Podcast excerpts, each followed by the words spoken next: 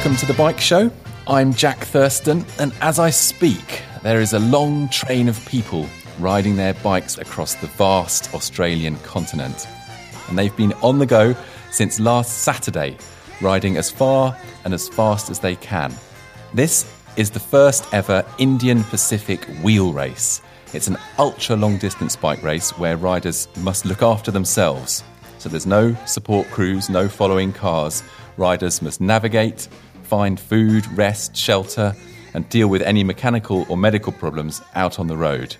To talk about the Indian Pacific wheel race, I'm delighted to be joined down the line by two experts in long distance bike racing. Craig Fry is an Australian cycling journalist who's no mean long distance cyclist himself.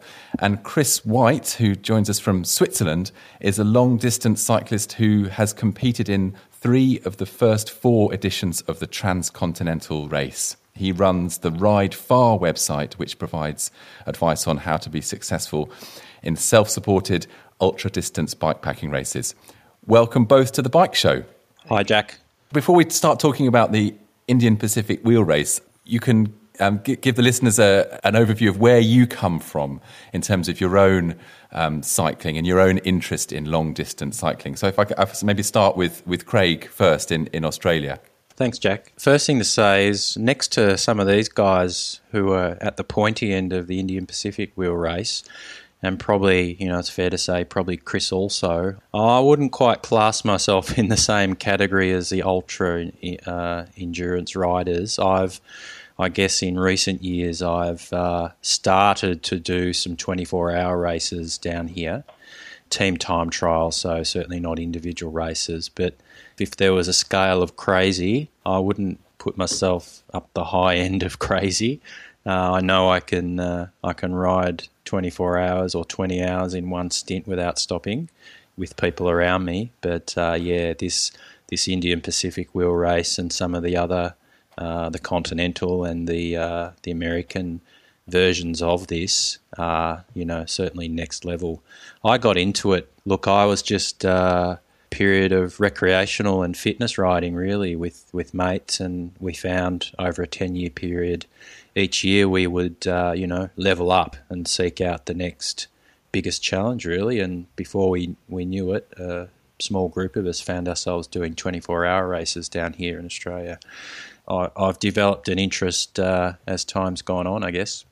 And, and Chris, three time transcontinental um, racer, how did you get into long distance cycling? Uh, first, when I was a student and I wanted a cheap way to see places and uh, travel, and I decided cycling would be the cheapest way. And uh, then when I started doing it, I found it was actually the best way to see places. So I'm basically a bike tourer turned into a racer.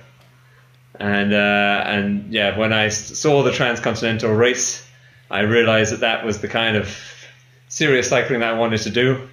But yeah, there's a big difference between the people who come from a racing mode and want to then do a sort of ultra distance multi-day event, and the people like me who come from touring and know all that kind of aspect, but then start racing. Well, that's a really interesting journey because I, I mean, I'm, I do a lot of cycle touring, but I I can't actually get my head around the idea of doing one of these long distance races where you know day after day after day you just have to keep going, and you you know can't carry much stuff, and you you're really exposed on every level, physical, mental, and to to the elements around you.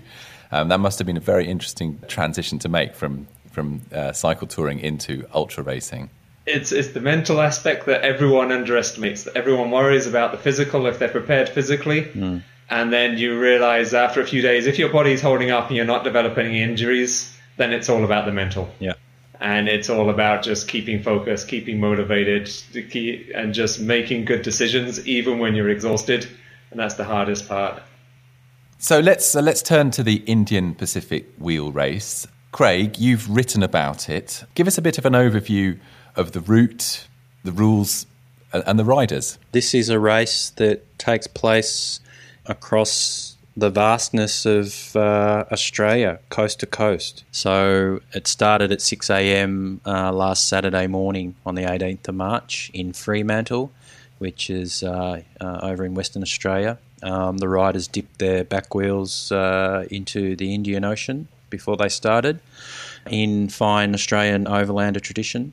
And they're heading some five and a half thousand kilometres uh, from the west coast east across Australia through uh, Western Australia, South Australia, Victoria, past Canberra into New South Wales, finally stopping at the Opera House in uh, in Sydney. It's mind-boggling, really. It's um, five and a half thousand kilometres, and with some just over thirty-three thousand metres of vertical. Uh, so it's taking in some of Australia's hardest landscapes, probably all types of Australian terrain, with the exception of the the deepest, uh, driest, most dangerous desert. Um, probably thankfully for the riders, it doesn't go through there. But you know, just to give you an idea, the last sort of uh, five or six days, they've had to get across the Nullarbor Plain, uh, and um, means no no trees, so there's no cover. Uh, they're exposed in every sense of the word. There's no shade. They're really at the elements there, or they were. Uh, they're going through the Victorian Alps and the Australian high country as well, uh, and you know through the rolling hills and climbs around Adelaide and uh, Victoria's Great Ocean Road, just to, just for good measure. It's uh, I guess by distance, um, by uh, amount of vertical gain, and by just you know different terrain, dead roads, different uh, weather regions too it's testing, uh, testing in all of those ways. And uh, Chris, yeah, mentioned the mental aspect of it. It's going to be that those changing conditions, I guess, that are that will start to probably weigh heavily on a lot of the more inexperienced riders. I would think. Um, I just noticed one of the, I guess one of the superstars of this uh, side of the, the ultra ultra sport, Kristof uh, um, the Belgian said not that long ago, a couple of days ago actually, that it's 30% equipment, 30% fitness, and 40% mental. So um, it's a big, big challenge they've all got themselves in in for, and you know it's already, I guess, it's already starting to exact a, a, a big toll on some of the riders. So they're following a fixed route. Um, yep. They don't have to get choose their own route. That they obviously have to keep to the route. Um, they don't have to make decisions about whether to go via Italy or Greece or whatever, like riders in the transcontinental sometimes have to do. What else, Chris, do you find interesting in this particular race as compared to transcontinental, or the Trans Am, which I suppose are the other two big road um, ultra distance bike races? Especially compared to the transcontinental, the big difference is the distances between services and how limited services are along the route. It's going to get a little easier, I think, when they get further east. But for the uh, first half of the race, it's very sparsely populated, and they've had 150 to 200 kilometers between services, and then services were only open certain times of the day. So you might arrive and it doesn't open again for 10 hours, so you have to decide whether to continue on another 150 kilometers or sit around for 10 hours to get some water or some food. So if you're not planning your day right and you're not aware of what's available where, then uh, then you can really run into problems, and that's definitely something you don't have to worry about as much in Europe. Um, a little bit on some parts of the Transamerica route, but uh, nothing as extreme as what they've had to deal with logistically in Australia the last few days. And in terms of the riders, I mean, there's a, there's a very strong field taking part, it seems to me. Um, and what I suppose piqued my interest more than anything is this uh, first time that Kristof Allegaert, who you mentioned, Craig, who is a three-time winner of the Transcontinental. I think he's he's won it each of the times that he's entered. That's for sure, and he's won it in a kind of processional way, often two or three countries ahead of the second place rider. Well, he is up against another star of the field, Mike Hall. And Mike has never ridden the Transcontinental race because he is the organizer and promoter of the Transcontinental race. And it was actually last summer when I interviewed Mike after the race. And I said to him, Look, when are you going to race Kristof? Because Mike had just come back from um, the Tour Divide where he'd won it again and set a new record, and not just any old record, but I think beating the previous record by over a day. Um, and so there are these two, these two, I think probably would be regarded as the most accomplished long distance bike racers in the world at the minute, and they're going head to head for the first time.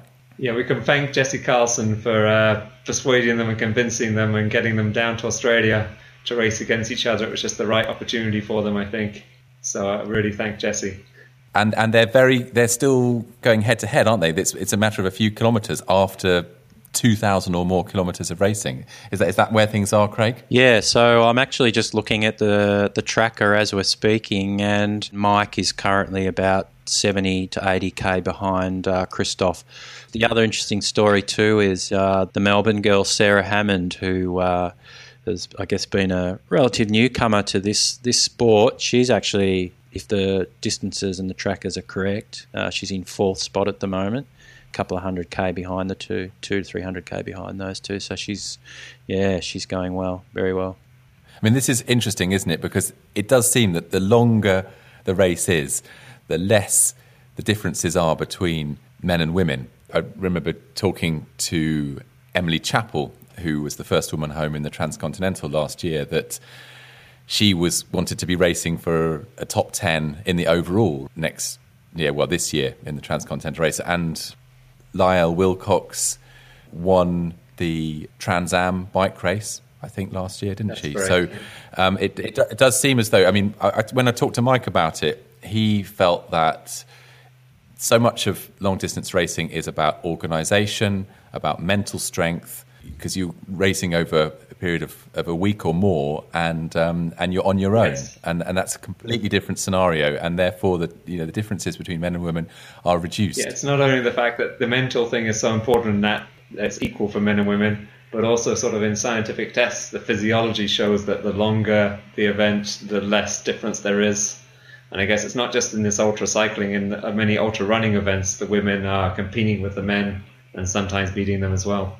We've talked about the, the, the, leading riders, as we should, but one of the nice things about the transcontinental race, and, and, and that's the race that I've looked at in most detail, is that there is quite a long tail of people doing the race for all different kinds of reasons who aren't necessarily racing for the win or the top 10 are just doing something to challenge themselves and experience something completely different from anything they've ever done before. Is the indian pacific wheel race a race like that where there is this long tail of people who are going to be taking considerably more time but still experiencing you know once in a lifetime challenge that's certainly the case with this. In fact, you probably argue, uh, with no no disrespect intended to the bulk of the field.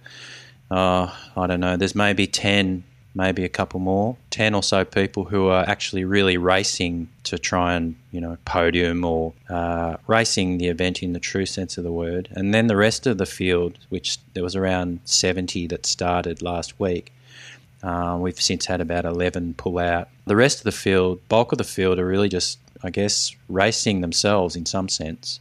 So it's more about the personal, the personal challenge. I'm glad you brought it up, um, Jack, because it, there are some interesting stories. I mean, every one of the 70 people who started this event, you know, will all have an interesting story to tell, and that's, I guess, as a sidebar, that's that's fascinating. Uh, I've also written about this. The fascinating aspect of this race is the coverage, the social media coverage that's all around it. Um, you know, for the dot watchers uh, like me out there that are looking at it, you know, we can look at the tracker, we can look at social media, uh, and can really follow this cycling event in a way that is not possible in any other sort of cycling event, really. And so, you know, I think that's an interesting aspect. But but in just in the mix, I mean, there's five or so of your countrymen who are still riding this race at the moment. Mike Sheldrake from Leicester, who's 59. Frank Proud, who's 49. Joe Donnelly from Pontbury, who's 23. Leo Bridger from Cambridge, who's 20. He's probably one of the youngest ones in the field. Dan Welch from Reading, 27. And then you've also got a 74 year old uh, Australian guy, Paul Ardill, who's currently at the tail of the field. And you know, you mentioned the long tail. There's currently about 1,600 odd kilometres separating first and, and last. At least some of your listeners, uh, Jack, will will know who Rupert Guinness is.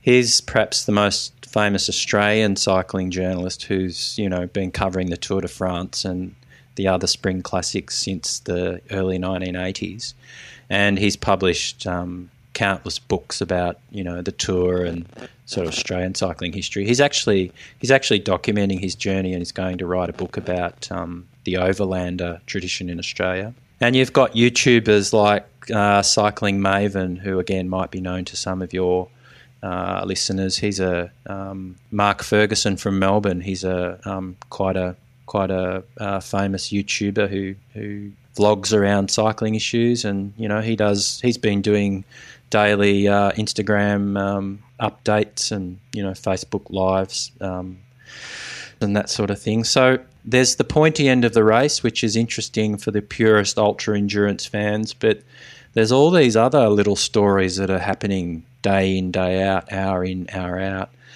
In, in many ways, it's a real challenge to actually decide, well, who and how are you going to watch the race unfold?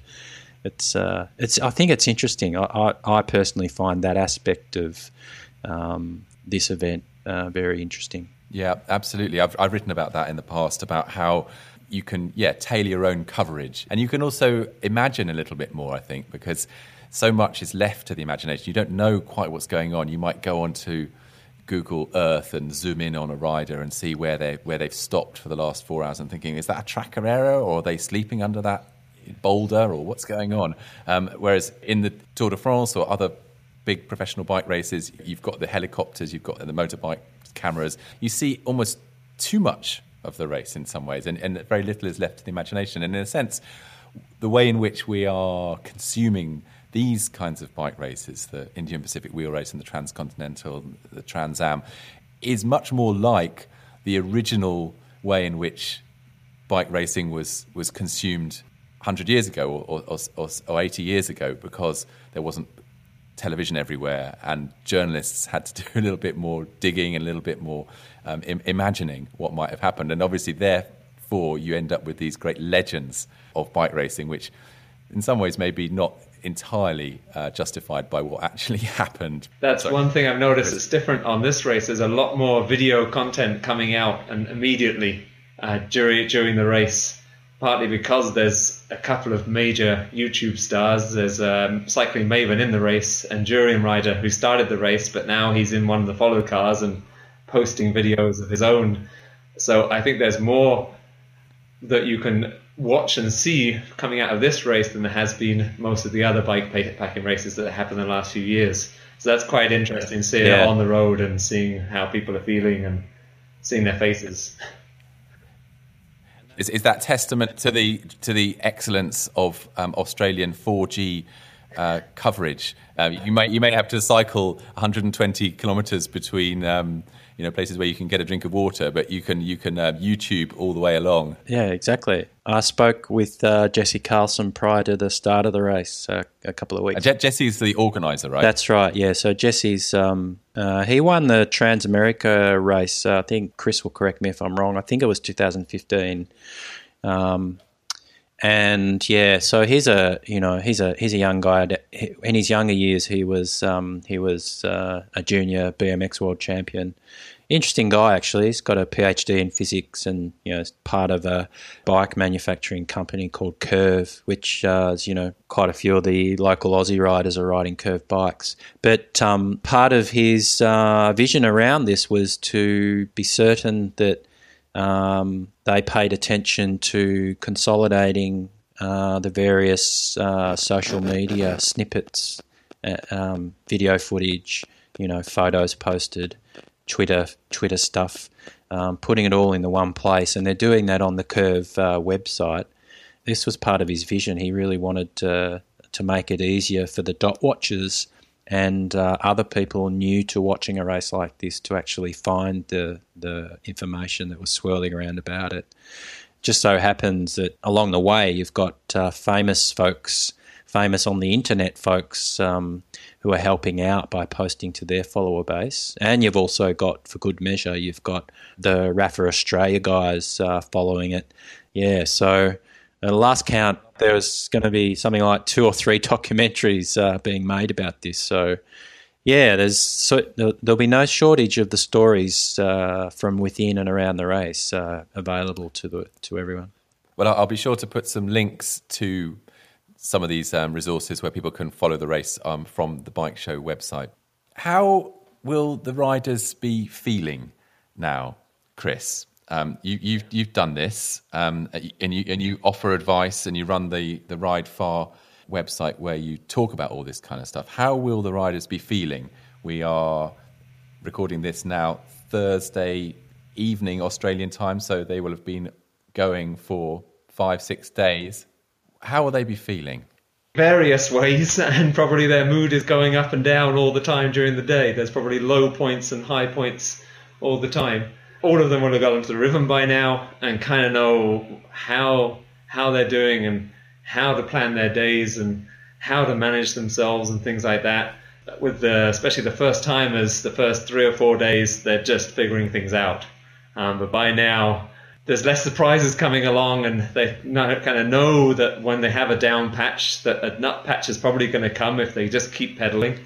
Um, and the fact that they just need to keep fueling, they seem to have all realized that the food's the most important thing in order to keep their mood up and keep their energy up.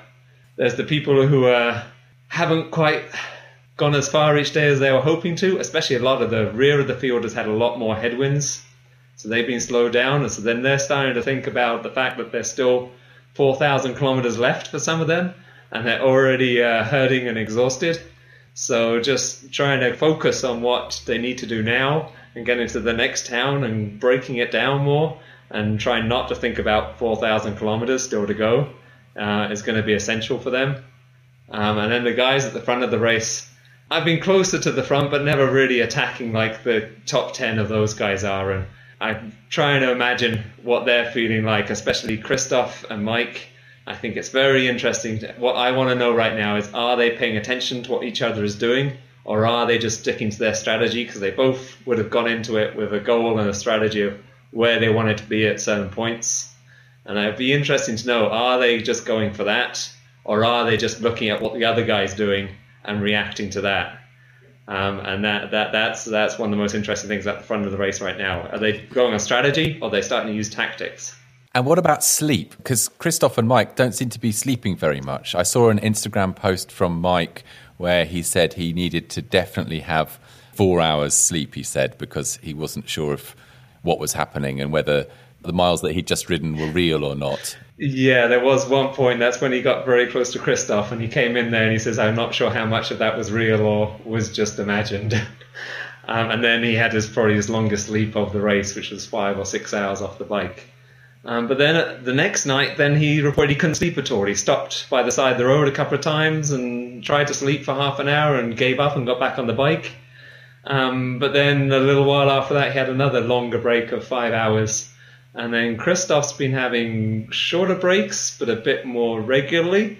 Um, but then, yeah, as I say, they're, they're both not following a pattern that you can really tell when they're going to do anything and I don't know if and they're really offset of each other as to when they're stopping and taking the breaks. That's why the gap between them is fluctuating from like 30 kilometers to 150 kilometers as one of them stops for five hours and the other one keeps riding. Those guys, they're probably averaging sleep of maybe three hours a night.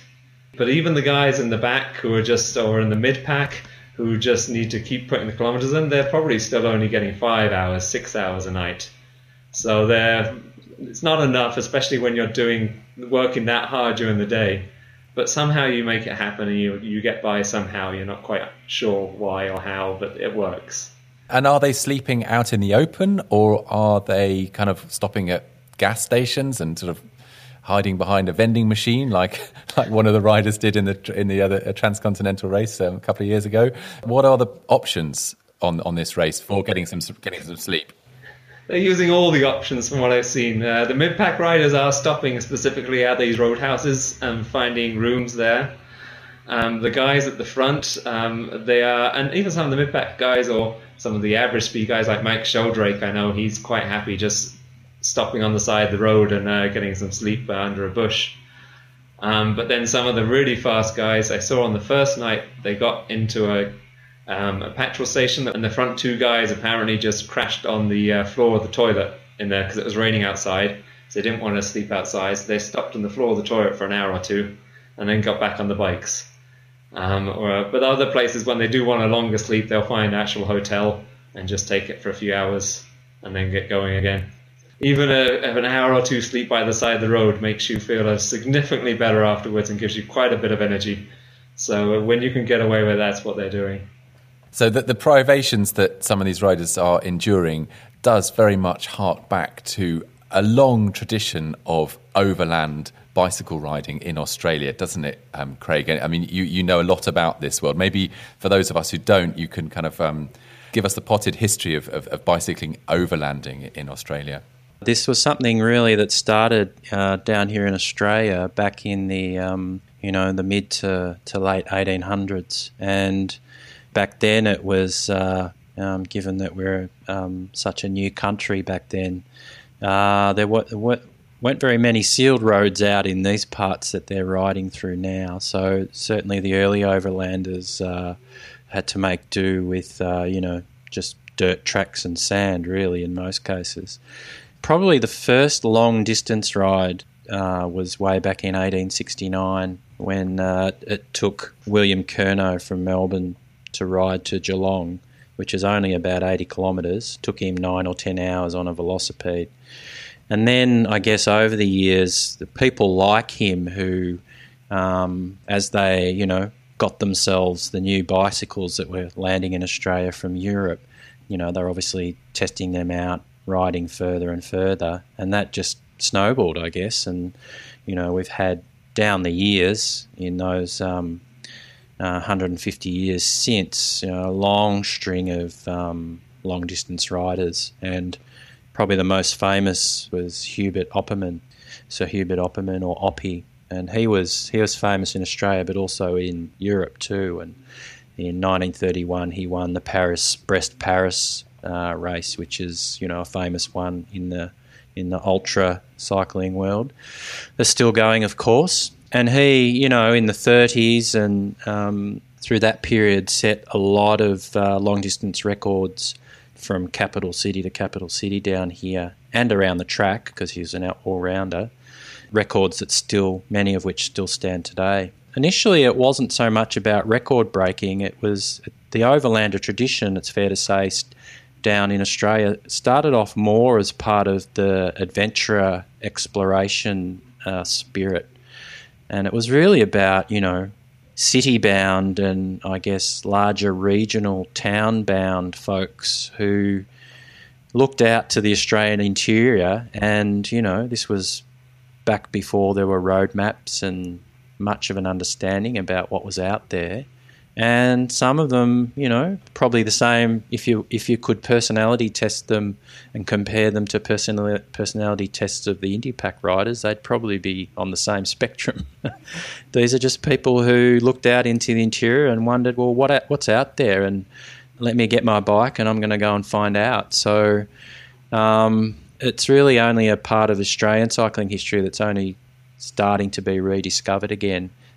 Very significant down here because uh, the exploits of some of these people uh, were widely reported. These uh, folks like Ernie Old and Ossie Nicholson and Francis Birtles and names that I could go on with, they were heroes back then. You know, the, the media of the day would uh, report on their exploits and as they were passing through towns and going getting to the finish line, there were pictures from the archives that show literally thousands upon thousands of people turning up and cheering these people.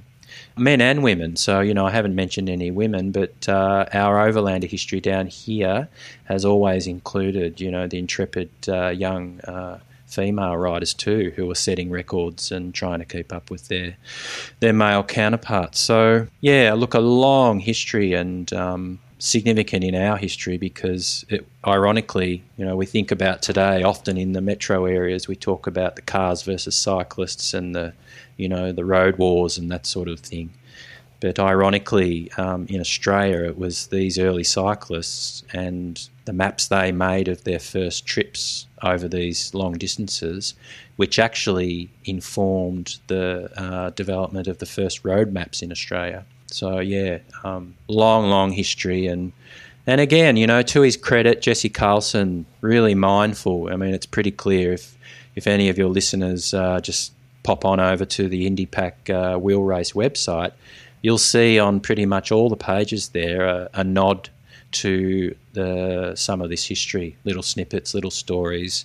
And Jesse was very, really clear that part of his vision for this race was to use it to to I guess reinvigorate that uh, overlander spirit. The outback does play this fundamental role in Australian identity, culture, history. It's it's a very powerful thing that I don't think, certainly not in Britain, we've not got anything like that. We've got not got any wilderness here. I suppose in even in Europe, really, in the United States, they've got you know there's the Wild West, but yeah. but the the Australian outback is another degree of wildness beyond even the, the, the American far west, isn't it? Just in terms of the the sheer size of it, the temperature, the dryness, it's a hard place and, and, and an even harder place to, uh, to try and cross on a bicycle on a dirt track.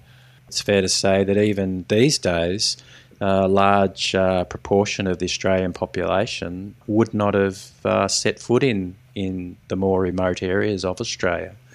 And so, you know, the, the fact that it's unknown helps perpetuate the, the, the, the myths and the legends around, you know, how harsh it is and so naturally, you know, even you know, even keen cycling fans, when uh, who know about this history and you know who are watching these dots at the moment, an event like this really captures the imagination because you know you're if you haven't been out in these parts, it's just uh, it just adds to the richness of the story. Really, uh, makes it more appealing. If you look at just some of the the, the daily kilometres that uh, some of these riders are covering, that's impressive enough. But you then uh, situate that into the, some of the terrain they're riding in. It's uh, yeah, as I said earlier, it's next level stuff, really. So, so Chris, um, you said earlier that you you came to long distance bike racing from cycle touring, um, and one of the things I like about some of these um, routes of these long distance bike races, like particularly the Tour Divide, I think, and then some of the, some of the editions of the transcontinental race, and certainly some of the sections of the transcontinental race, if not all of them, would make for quite good touring routes. And so they're almost like a way to take a look at an area that you might want to go to and do the same ride, do the India Pacific wheel race over two months rather than two weeks. Do you think this is a, a route that could make sense for, from a sort of recreational leisure cyclist, or is it just too too hard, too difficult? Well, that's one thing that Jesse said when uh, he was setting it up. Is that's one of his goals of not just making a great race and having great people come here to do it now, um, and having great stories to share from that, but also to leave it as a route, proposed route for bike tourists to, to use to cross the country. Um, and it certainly seems of the stuff I'm seeing coming out right now, it's the uh, the races on the route are not the only cyclists on the route. There are already many bike tourists traveling along that route, especially the bit across the Nullarbor, because there aren't any other options out there. Um, but then also in the eastern section, they he's contacted local riders to know which are the best routes to use around certain areas. Um, so he's geared it towards being an interesting route as well as uh, as well as having a race route leaving something for bike tourists to use in the future. And yes, the other races like the Transcontinental, then uh, Mike definitely picks out beautiful places in Europe to go to to really suffer in. Um, that may be even more enjoyable if you weren't in a race mode. But uh, there's different people who enjoy them in different ways. So yeah. And Craig, do, would you say that there are any particularly uh, stunning bits of the route uh, that we should be looking out for, or that people might be thinking might be a good destination for um, for a bike tour? Yeah, look, I'd say right away you can forget about the Nullarbor Plain. Stay well away from there. I mean, perhaps the most hardline ultra cyclists can can tough it out across that stretch as you if you cross the um, Great Australian Bight.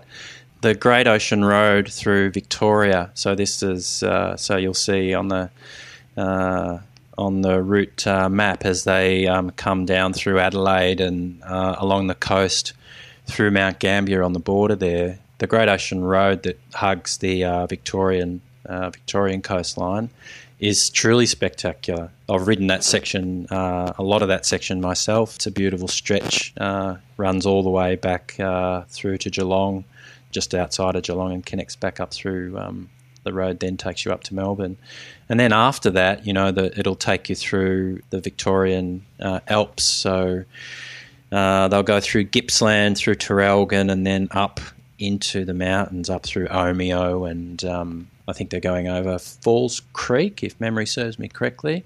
But yeah, all that, uh, you know, the Alpine National Park and and then around through past Kosciuszko, um, Australia's highest mountain. Beautiful riding if you're touring it. Probably not noticeably beautiful if you've got you know by that stage three or four thousand k's in the legs. and uh, you know, in, in terms of the race itself, this will be. I'm predicting this will be a section that'll break a lot of the remaining riders. That's where most of the climbing is going to be. So, you know, remember the riders by then, even though they would have ridden into their rhythm and um, have everything worked out by then, they'll have tremendous amount of cumulative fatigue. Not to mention, um, you know, soft tissue uh, problems too, no doubt, saddle sores and whatnot. So, the beautiful high country um, is um, going to be testing for a lot of them, I think. From a touring point of view, yeah, look, it'd be amongst the the better uh, routes that um, visitors to Australia who bring bikes should be looking at. Chris, would you agree with that analysis that, that, that it's going to get harder and, and maybe in a way that people don't expect? Are we going to see a very high attrition rate in, in this in this race? I think they're all they're all aware of the fact that the mountainous part is towards the end of the route, but then again, the mountain as long as you've got the right gearing the mountains don't have to you don't have to work overly hard on the mountains. I think what would have broken them more is a big part of the field as i said they've done multiple days in a row into a headwind on a flat road. And that's that breaks you more easily than i think the mountains. Partly because of the monotony and keeping motivated when the wind's blowing and you're struggling to do 15 kilometers an hour um, and you're pushing hard on the pedals the whole time on the mountains, at least you get a downhill, you get a break, you get a pause, you get a little rest. But when you're just hours and hours pushing hard on the pedals, not even going as fast as you want to be, for me, that's a lot harder than riding in the mountains. Um, and then the other thing we do tend to see in these sort of races is the attrition rate in the early days. There's quite a few people who drop out, and then normally the latter half of the race, the people who've made it that far, if they're going to have problems, they normally have already had problems. There's a, still a few drop out occasionally, but normally the dropout rate kind of decreases as the race goes on. The ones who've got two thirds of the way through the race, they're reasonably likely to actually finish. Uh, no matter how long it takes them, they're so determined by then. They can see the finish line in sight, and they kind of tough it out. So I'm interested to see because no other race has had the real hardest climbing section at the end. But again, I'm not sure that's going to be the hardest part of this race. I think those guys who had to do several days of headwinds and several of those days in the rain. I think that might have been the hardest part, and I think they might have already done the hardest part, some of them. Well, that's good news for them, I suppose. Um, Craig, are you going to be going to the finish line to, um, to, to, see the riders come over? And, and who are you going to see coming over first if, if you do make it over there? To be honest, I haven't thought that far ahead. it's. Uh, no, I haven't. I haven't made plans in that regard. I'm, but uh, you know, I guess you'd have to you know, in terms of who's who might win this race, at this point you'd have to you'd have to tip either Kristof or Mike. Um, I'm going to ask you to narrow it down.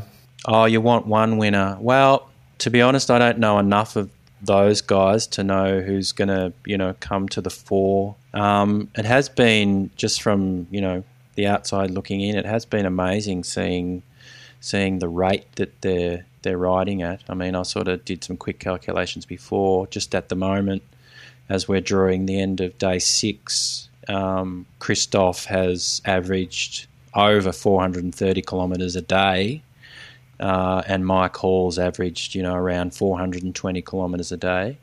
So, yeah, they're big days, uh, and you know, they're as Chris has said, there've been big days where the wind hasn't uh, been that kind. Uh, and they've been uh, travelling over dead roads, and uh, it's been raining, and uh, yeah. So look, I, would flip a coin. The one prediction I'd make, and probably is um, bias and favouritism, I'd be tipping Sarah Hammond would be the first first female home, and uh, she uh, she'll close the gap on those guys as as the days go on. And Chris, what are your predictions? Well, yeah, I think Sarah Hammond's one to mention because I think the front two is going to be really hard to call, and then there's a race of who's third, I think, and I, I, I would tip Sarah Hammond to be the one who's the best of everyone else. Um, and out of the front two, the thing I'm most interested to see is because Kristof has won the Transcontinental three times, every time he's been in it, and he's only ever taken seven or eight days to finish that. Um, he did a longer race in Russia, but that was specific stages and they had specific rests between them. So he's never managed it for more than a week before. He's never had to manage his, his time and his food and everything else. Mike's uh, history of winning races, most of them, like in the US, the Tour Divide, the Trans Am, are sort of 14 to 17 days. So Mike's going to have no problem in the second week. He's done it many times before. Kristof, second week, it's a bit of uncharted territory for him. And I know he's already said in other things about the Transcontinental, he doesn't eat that much during the Transcontinental, only a few thousand calories a day, and he loses several kilos during the race. And that's just, he says, you can't eat enough, so why bother? And it takes time to eat. And if he's using that strategy, that might catch up to him in the second week. Um, also, his sleep strategy, that might catch up to him that sort of thing. And I think even Kristof doesn't know how it's going to pan out in the second week. Whereas Mike, he's experienced on so many races that are two weeks, two and a half weeks. So Mike's got an advantage there. But Kristof already has a slight lead and has held that lead most of the way since about day two. He's had a bit of a lead on everyone else. I, am going to bet on Mike simply because um, because of experience in the second week. Well, that's uh, that's astute analysis there, Chris. I want to thank you both for um, sharing your expertise um, and uh, opinions on the race. Um, it's been it's been fascinating, and I, am going to get back to the dot watching for another ten days or, or more. You can read uh, Chris White's um, website, ridefar.info, which has got all kinds of information on how to be successful in self-supported ultra distance bikepacking races and Craig Fry. Um, he is push bike writer on Twitter, and um, you'll find his writings on Australian cycling um, all over the internet, won't, won't, you, Craig? Anywhere else people should be looking? Uh, cycling tips, uh, SBS Cycling Central, uh, right for a number of outlets. Thanks again, both, and thank you for listening. Until next time, goodbye.